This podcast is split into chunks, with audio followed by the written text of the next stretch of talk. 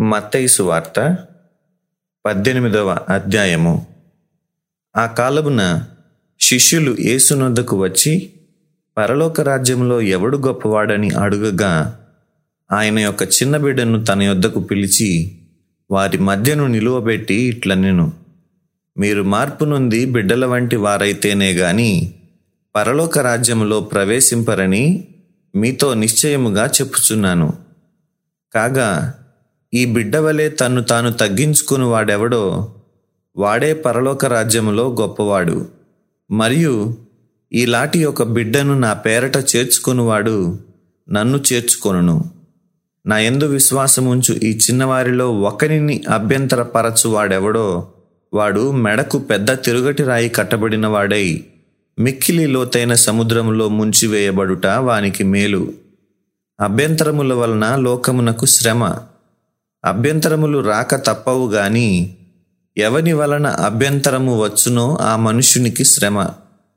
కాగా నీ చెయ్యి అయినను నీ పాదమైనను నిన్ను అభ్యంతరపరచిన ఎడల దానిని నరికి నీ యొద్ద నుండి పారవేయుము.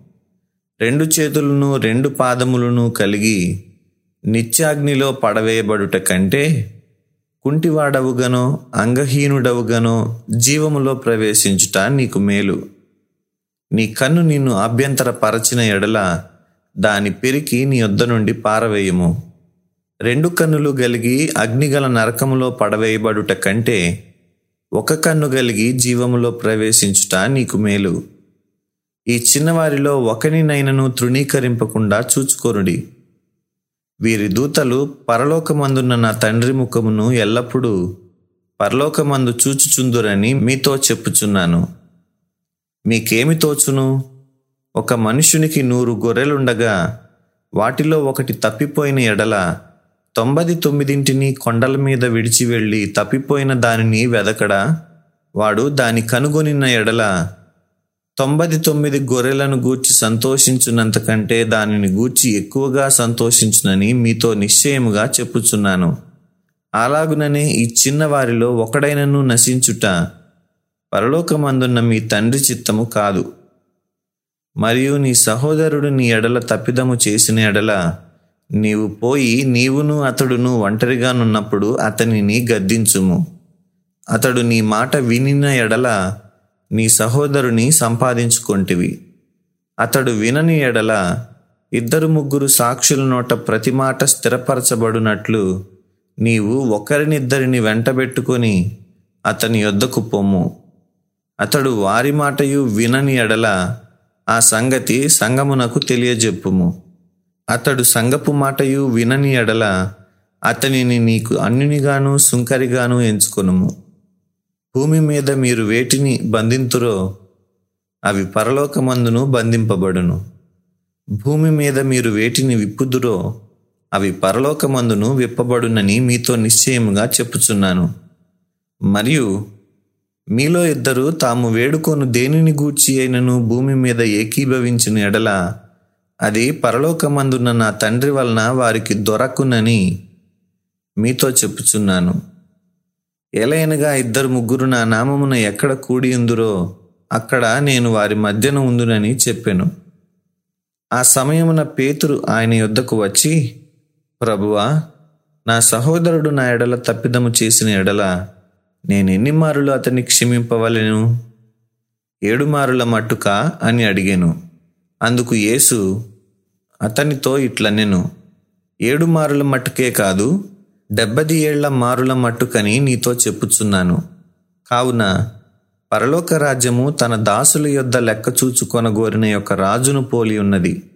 అతడు లెక్క చూచుకొన మొదలు పెట్టినప్పుడు అతనికి పదివేల తలాంతులు అచ్చి ఉన్న ఒక్కడు అతని యొద్దకు తేబడెను. అప్పు తీర్చుటకు వాని యొద్ద ఏమీ లేనందున వాని యజమానుడు వానిని వాని భార్యను పిల్లలను వానికి కలిగినది యావత్తును అమ్మి అప్పు తీర్చవలెనని ఆజ్ఞాపించెను.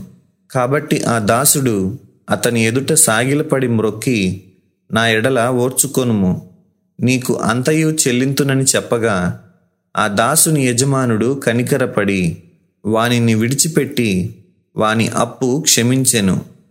అయితే ఆ దాసుడు బయటకు వెళ్ళి తనకు నూరు దేనారములు అచ్చి ఉన్న తన తోడి దాసులలో ఒకనిని చూచి వాని గొంతు పట్టుకొని నీవు అచ్చి ఉన్నది చెల్లింపుమనెను.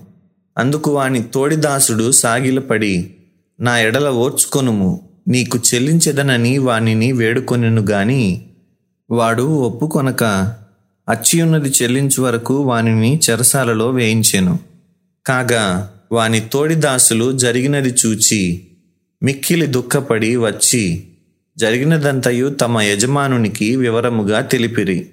అప్పుడు వాని యజమానుడు వానిని పిలిపించి చెడ్డదాసుడా నీవు నన్ను వేడుకొంటివి గనుక నీ అప్పంతయు క్షమించి తిని.